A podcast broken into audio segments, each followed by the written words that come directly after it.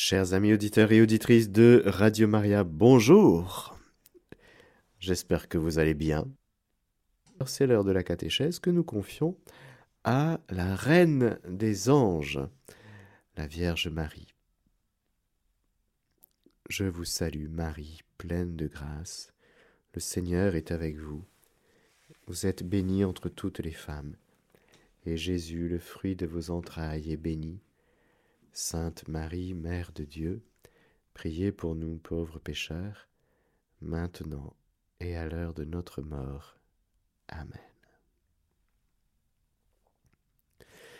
Nous sommes en train de parler des anges et nous avons vu la dernière fois l'alternative des anges, le choix, le choix définitif qu'ils ont eu à poser un choix de préférence, soit préférer la volonté de Dieu, le grand dessein de Dieu sur l'univers, qui n'est que bonté, ce dessein bienveillant, comme nous dit Saint Paul euh, aux Éphésiens, ou bien se préférer soi-même, plutôt que de se dire je vais servir le grand dessein de Dieu, en disant oui à sa volonté, eh bien non, je me rebelle, je préfère mon œuvre, mon projet, ma volonté, je préfère exalter, m'exalter moi-même.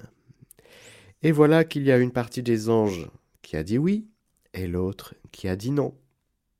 Et nous allons voir aujourd'hui, eh bien, ces anges qui ont dit oui, qu'est-ce qu'ils vivent? Quelles sont leurs joies? Qu'est-ce qu'ils sont en train, en ce moment même où nous parlons, de vivre ces chers bons anges.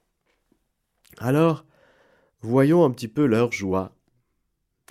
Ces anges bons ont deux joies, deux sortes de grandes joies. voilà, la première, rappelez-vous, je vous ai dit que le choix qu'ils ont posé chacun, eh bien, était un choix posé dans la foi, non pas dans la vision béatifique. Et alors, alors les bons anges en disant oui au Seigneur et à sa volonté, eh bien ils sont entrés pour toujours dans la vision béatifique. La vision de Dieu, ce face à face, qui comble et qui déborde complètement les capacités d'une créature, qu'elle soit angélique ou humaine. Nous sommes faits, nous aussi, pour la vision béatifique. La foi que nous recevons ici-bas est ordonnée à la vision béatifique. C'est Dieu qui, déborde. Nous débordons de Dieu. Nous connaissons Dieu tel qu'il se connaît lui-même, non plus dans la foi mais dans la claire vision. Nous aimons Dieu tel qu'il s'aime lui-même et tel qu'il aime les créatures.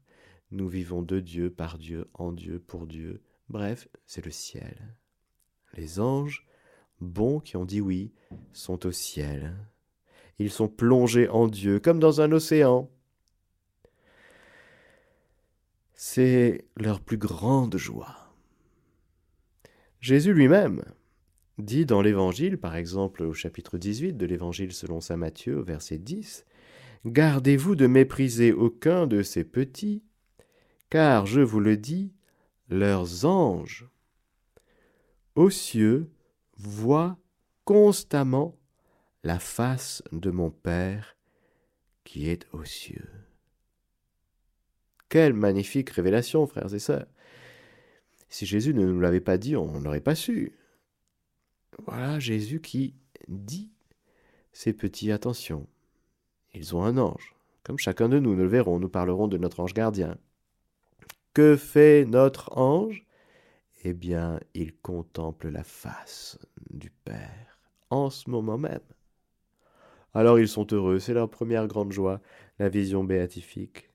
Et puis dans une deuxième joie, qui est, liée à la première, c'est d'être euh, au service de Dieu à l'égard des hommes et de l'univers. Ils sont si heureux de vivre ce que leur nom désigne. Rappelez-vous, Angelos, envoyé, ambassadeur, médiateur, messager. Ils sont si heureux de vivre à fond leur vocation d'ange. Cela nous enseigne à nous aussi quand nous sommes affermis dans notre choix, déterminés, eh bien, nous sommes heureux. Et souvent, ou parfois en tout cas dans notre vie, nous avons des souffrances qui sont liées à nos manques de détermination,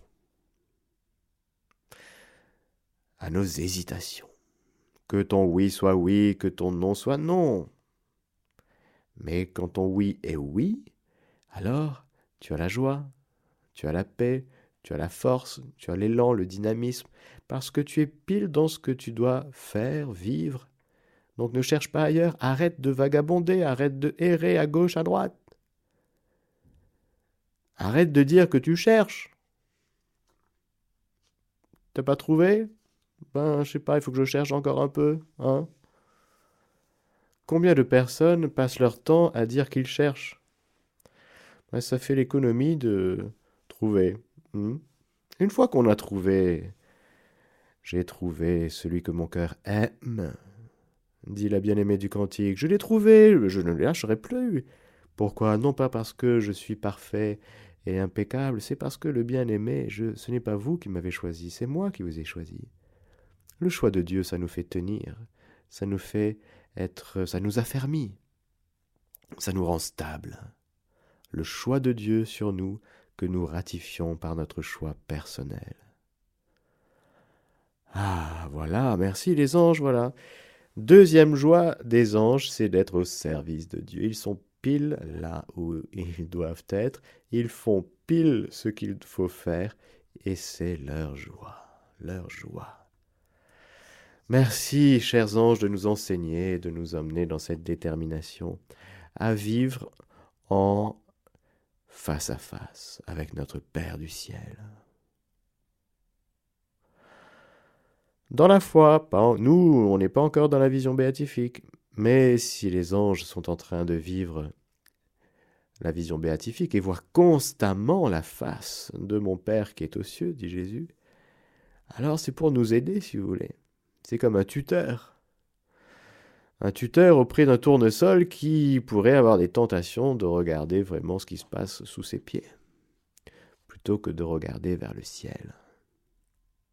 Frères et sœurs, je vous pose une question aujourd'hui. Est-ce que votre cœur est tourné vers le ciel, vers votre Père du ciel?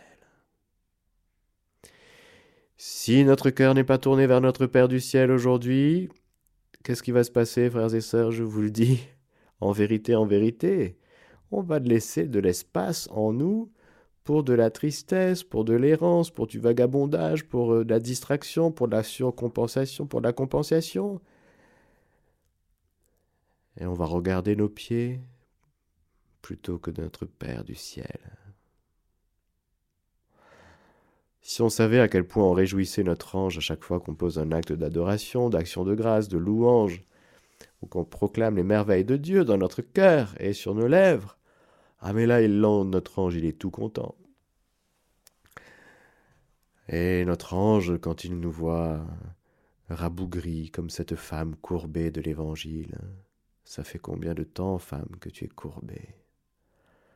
Eh, mais ça fait si longtemps. Tous les jours, mon Père, mon cœur se courbe.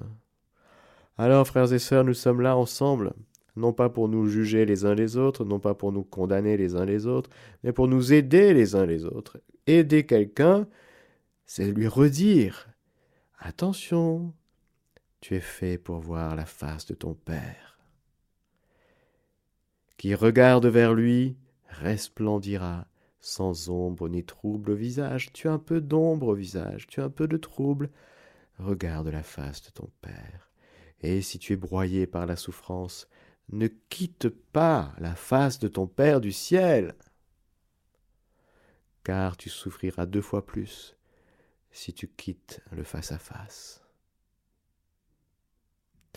Le face-à-face, frères et sœurs, nous sommes faits pour le face-à-face. C'est pourquoi le Seigneur nous donne des amis, c'est pourquoi il y a des conjoints, c'est pour euh, apprendre cette espèce de vis-à-vis étonnant, la vie conjugale, la vie sponsale, et dans le célibat sacerdotal, dans le célibat consacré, nous apprenons cette vie sponsale, parce que il n'est pas bon que l'homme soit seul. Nous sommes faits pour avoir un seul cœur avec un autre cœur. Nous ne sommes sommes pas faits pour être isolés. Pas du tout.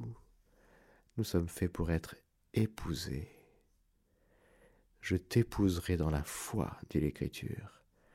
Je serai ton Dieu,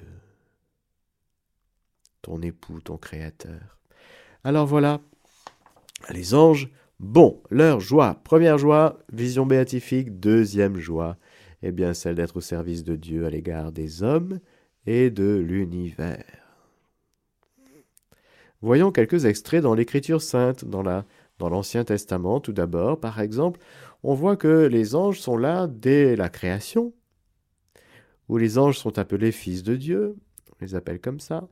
Tout au long de l'histoire du salut, nous dit le catéchisme paragraphe 332, annonçant de loin ou de près ce salut et servant le dessein divin de sa réalisation.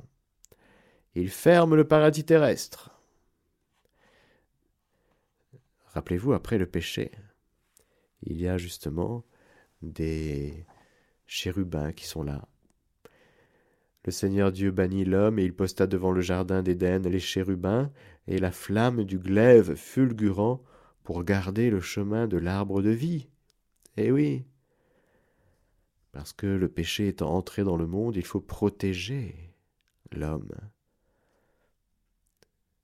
L'homme a chassé Dieu de son cœur, et du coup, il faut que Dieu vienne le protéger, car il peut tout casser, il peut tout abîmer. Alors il faut garder le chemin de l'arbre de vie pour que, quand il sera le moment favorable, eh bien l'homme puisse reprendre le chemin. Nous voyons les anges qui interviennent pour euh, protéger Lot des impies de Sodome et Gomorre, nous voyons, par exemple, un beau moment dans le livre de la Genèse, euh, quand ils viennent euh, sauver Agar et son enfant. Ils interviennent. Un ange arrête la main d'Abraham. Lorsque il va sacrifier son fils Isaac, l'ange du Seigneur l'appela du ciel et dit Abraham, Abraham. Il répondit Me voici. On les voit dès le livre de la Genèse avec Jacob, qui a un songe et qui voit une échelle qui était dressée sur la terre et dont le sommet atteignait le ciel, et des anges de Dieu y montaient et descendaient. Ça circule entre le ciel et la terre. Les anges, alors vous comprenez pourquoi dans l'art, on les met avec des ailes aussi. Il y a les chérubins d'Isaïe avec des ailes, pour montrer justement le fait de voler, le fait d'être fulgurant, le fait de circuler, le fait de passer du ciel à la terre, de la terre au ciel, et d'être justement dans cette médiation, dans cette circulation, dans ce service. Pour nous, qui n'avons pas d'aile, eh bien on comprend que nous sommes faits pour le ciel, et que nous avons besoin. C'est un voyage.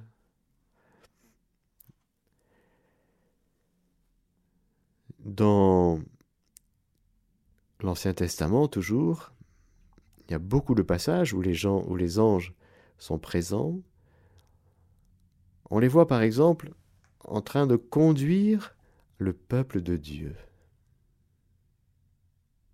Dans l'Exode, le livre de l'Exode, Voici que je vais envoyer un ange devant toi pour qu'il veille sur toi en chemin et te mène au lieu que je t'ai fixé.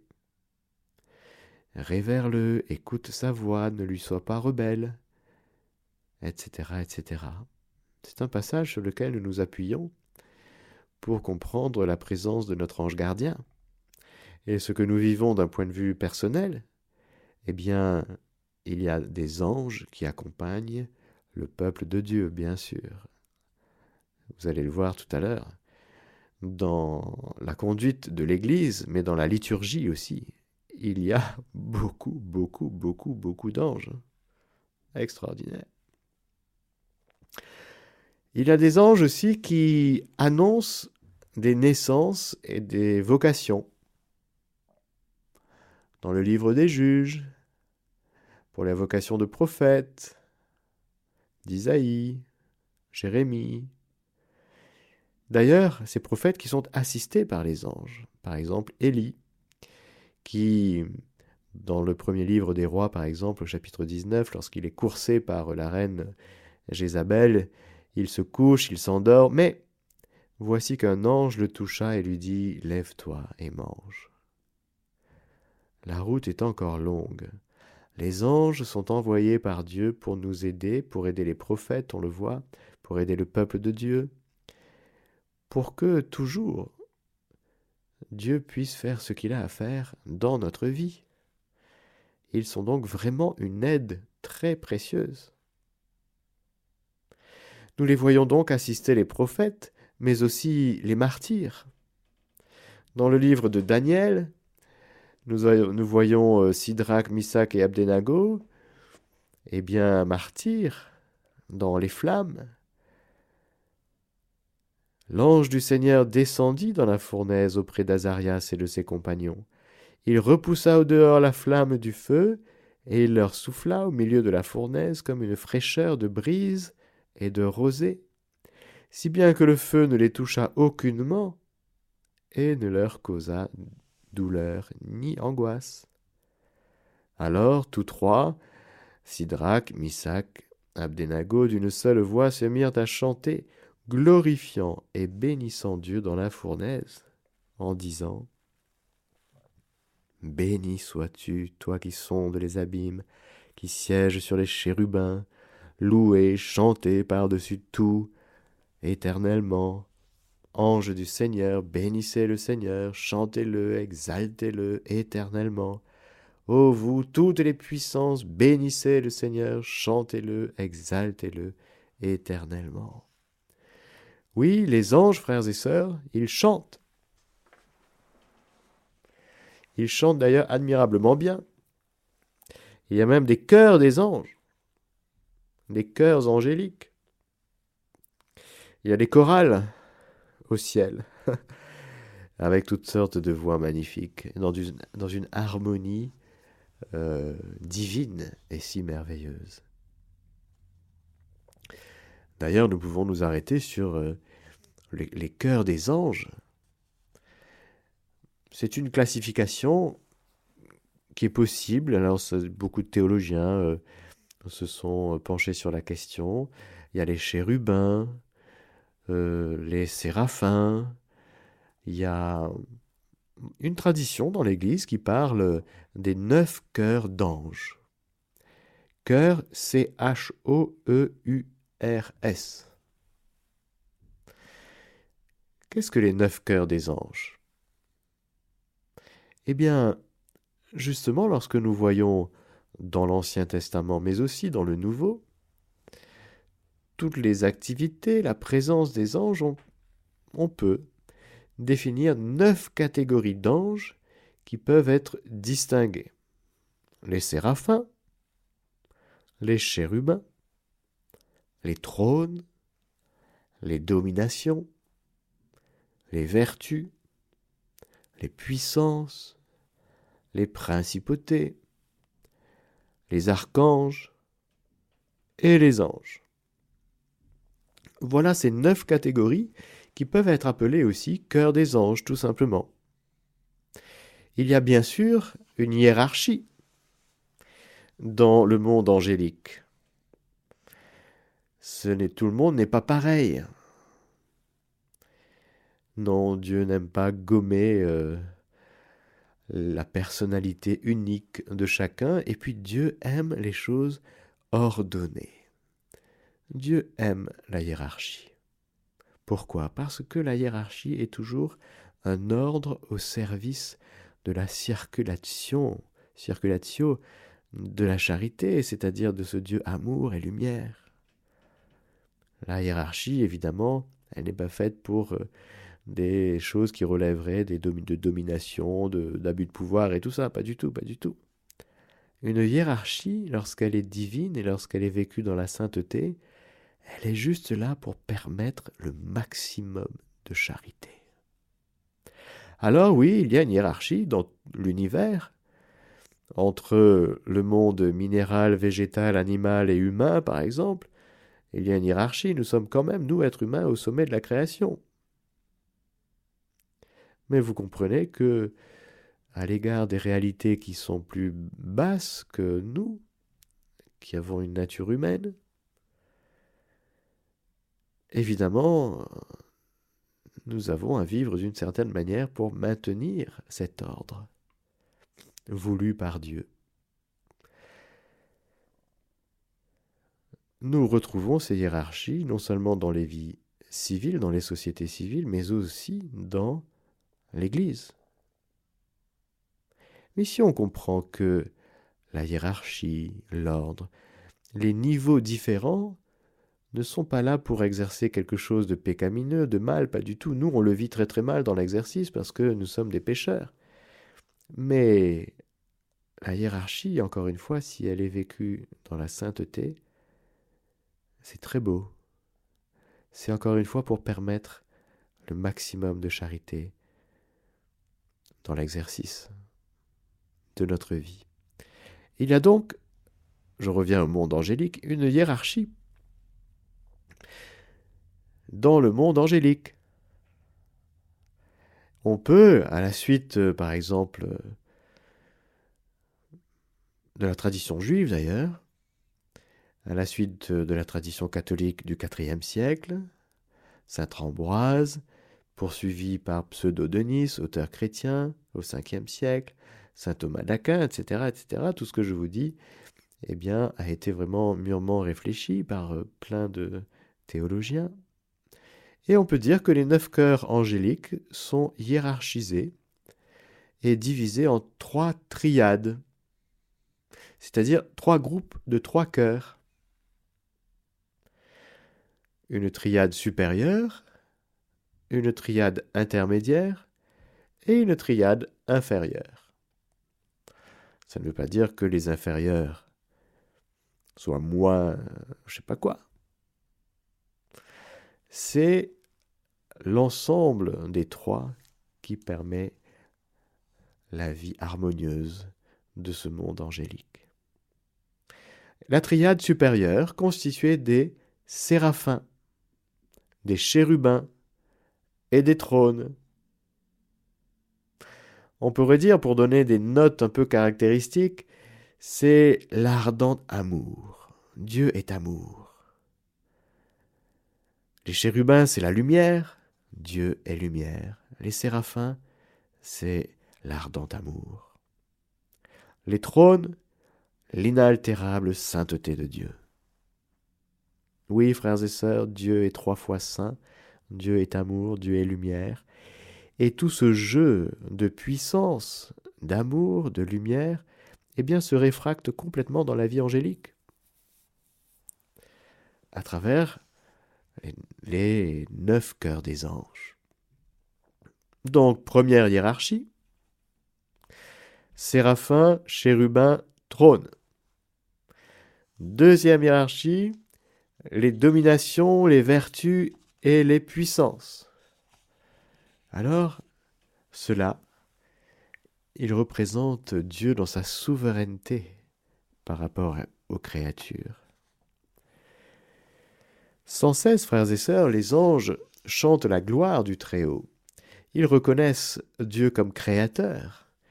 Et les créatures sont faites pour chanter, glorifier, honorer, euh, chanter la gloire de leur créateur. C'est si bon, frères et sœurs, d'être créature. Et d'avoir comme créateur un créateur si bon, si grand, si tout autre, si transcendant. Cela nous rend heureux, normalement. Alors les anges sont heureux. Et dans ce deuxième, deuxième catégorie, deuxième hiérarchie des, neuf cœurs des anges, les dominations, les vertus et les puissances, eh bien, il représente Dieu dans sa souveraineté par rapport aux créatures. Les dominations, c'est Dieu qui a un pouvoir sans limite, une seigneurie. Les anges reconnaissent la seigneurie de Dieu sans cesse. Ils la chantent, ils la proclament. Ils la louent. Les vertus, des entités qui nous révèlent la force irrésistible de Dieu. la vertus, la force. Dieu est fort, Dieu est puissant. Rappelez-vous les catéchèses sur la toute-puissance de Dieu. Je crois en un seul Dieu, le Père, tout-puissant. Cette puissance de Dieu, cette force de Dieu, qui est une force euh, créatrice, mais aussi une force qui protège, une force qui conduit, une force qui combat. Eh oui, la force de Dieu, on le verra dans les archanges. Dieu est fort, Dieu est puissant. Les puissances, c'est la justice immuable, la puissance qui s'exerce dans l'autorité. L'autorité qui n'est que bonté et qui s'exerce avec force, avec puissance. Et qui permet aux petites créatures que nous sommes de vivre, j'allais dire, avec un accompagnement si euh, constructif. On peut grandir. On peut grandir quand on est accompagné par quelqu'un de fort. Si celui qui nous accompagne est faible, alors, comme dit Jésus dans l'Écriture, eh bien, deux aveugles tombent dans le trou. Hmm. Mais quelqu'un qui est fort, fort de la force de Dieu, alors celui-là, il peut devenir un chemin pour quelqu'un. Il peut permettre à d'autres personnes de marcher aussi. Celui qui s'appuie sur la puissance de Dieu dans sa vie, sur la force du Seigneur, eh bien, devient lui-même un roc pour ses frères et sœurs. Alors voilà la deuxième hiérarchie. La troisième hiérarchie, les principautés, les archanges, les anges. C'est Dieu dans son action au dehors. Les principautés, c'est tout ce qui accompagne le sage gouvernement de Dieu. La trajectoire des étoiles, ce cosmos, cet univers splendide. Dieu qui met la bonne fin toutes choses selon sa volonté, selon son dessein. Dieu gouverne. Il y a donc des anges qui sont qui reflètent cette réalité du gouvernement divin. Il y a les archanges qui annoncent les sublimes révélations, nous le verrons, et les anges qui sont les constants témoins de la bonté de Dieu. Alors voilà un petit mot sur les neuf cœurs des anges. Il faut que je dise quand même que l'Église ne s'est jamais prononcée sur la validité de cette classification. Cette dernière n'est pas universelle, puisque les Églises orientales, par exemple, disposent de leur propre tradition. Mais ce qui est commun à toute la tradition, les traditions dans l'Église, c'est de reconnaître qu'il y a une hiérarchie, parce que c'est tout simplement la Sainte Écriture qui nous parle, encore une fois, de tous ces anges différents, séraphins, chérubins, trônes, domination, vertu, les puissances, principautés, les archanges, les anges. Il y a donc différents types d'anges dans ce monde angélique qui est très très riche. Alors on comprend évidemment quand on aime Dieu et quand on aime son œuvre merveilleuse d'essayer, c'est le propre du théologien, de se régaler dans la parole de Dieu et de proposer des choses. Alors voilà, ça fait partie quand même, sans enfermer les choses, ça fait partie quand même des choses qu'on peut dire et contempler, et pour lesquelles nous remercions le Seigneur vraiment. Parce que tout ce que Dieu fait, et en particulier les anges, les archanges, etc., c'est pour sa gloire. C'est et donc c'est pour la, c'est pour notre joie. Disons un petit mot sur euh, les noms des anges. je vous lis un petit, un petit passage du France catholique que j'ai retrouvé du 23 septembre 2022 qui disait Au chapitre 12 du livre de Tobie, Raphaël se révèle à Tobie, Raphaël, nous allons le voir, qu'il a accompagné tout au long de son voyage. Je suis Raphaël, un des sept anges qui se tiennent toujours prêts à pénétrer auprès de la gloire du Seigneur. Depuis le Concile de Trente, à la fin du XVIe siècle, l'Église catholique n'a gardé que trois archanges Michel, Gabriel et Raphaël. Les orthodoxes et les coptes, en revanche, ont conservé les sept archanges dont les noms sont mentionnés à différents moments de la Bible. Barachiel, Léoudiel, Salatiel et Uriel, que les coptes prononcent Soriel. Dans l'art sacré, les catholiques représentent les trois archanges, ou chacun séparément. Les orthodoxes byzantins représentent soit Michel et Gabriel, soit les sept. Les coptes, quant à eux, représentent rarement les sept, mais plus souvent un quatuor, composé de Michel, Gabriel, Raphaël et Soriel.